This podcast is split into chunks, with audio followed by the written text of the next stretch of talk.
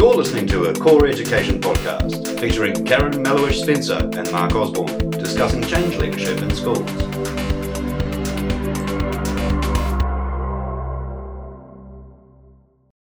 So, Mark, there's been quite a lot of discussion um, that that I think both of us have been party to over the last year or so around the changing face of change leadership and professional learning in in schools. Um, and it'd be interesting to hear your thoughts on on how how you see it changing. You know, why why why are we having those conversations? Why why are we getting a, a different view on change leadership in schools now? Do you think mm, the the rate of change that we're experiencing in the world has got a huge amount to do with it.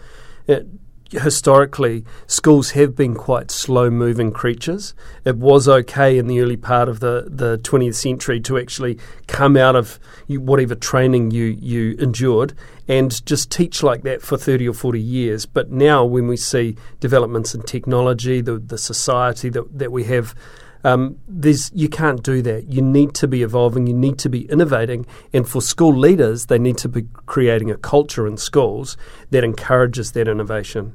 Oh, I agree. And and we increasingly know a huge amount about um, not just how our students learn, but also how adults learn. You know, the science of, of andragogy. You know, how the the best way to help help adults um, learn and grow their grow their capability. And what we what we know is good for young people is equally good for for adults as well. And the challenge, I think, is how we can design an intervention in schools that take into account every adult's need to be able to set their own goals and find meaning in their work and, and pursue their own their own pathways um, and have agency in the in the learning in which they engage.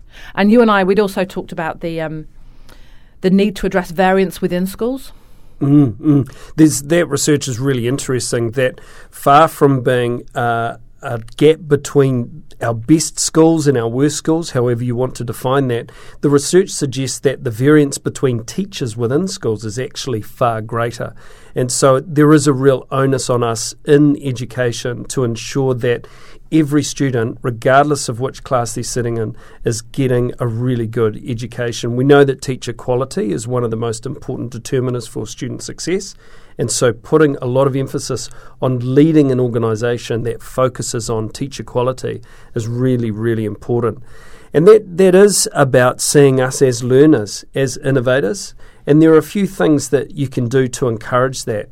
If we're looking for people to, to maybe change their mindsets, one of the most important things is for people to understand why there is that need to change. So, what is it that requires me to operate in a different way? And that's a very, uh, it works really well to tell emotional stories around that, around the difference you can make to young people. If I teach in a different way, that means that students can learn more. I'm unlocking a different future for that young person. But there's also other things like um, having the skills to change. So actually, we don't wake up one morning and all of a sudden we're able to teach in a different way or operate in a new environment.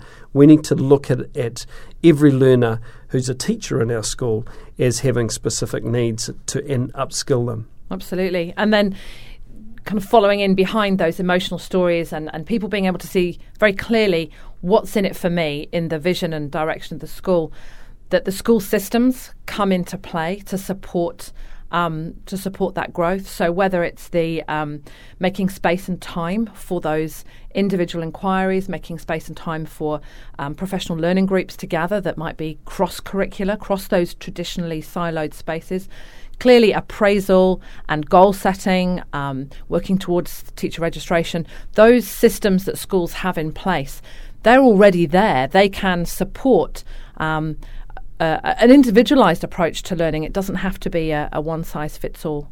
And equally, when we're thinking about making space for um, for exploring individual pathways, it's also really important, um, I think, to make space for people to see who their role models are. And they don't have to be your traditional leaders at the top of the school.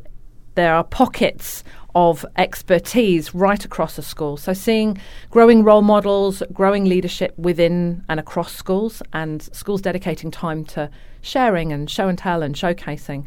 Um, so, we've all got other people that we can be connecting to and, and learning from. Mm. In fact, the research on, on role modelling and, and coaching and mentoring shows that if you've got role models from across the whole organisation, so our beginning teachers and our, and our provisionally registered teachers, right the way through to our senior leaders and principals, if everybody is given an opportunity to role model, it's far more likely that that change, whatever that intervention is, is going to be successful. And I think that really just speaks to the power that we have to create those those professional learning groups that you talked about, quality learning circles, whatever you want to call them, the opportunity to tap into the expertise that exists inside of every school to mentor and coach and guide.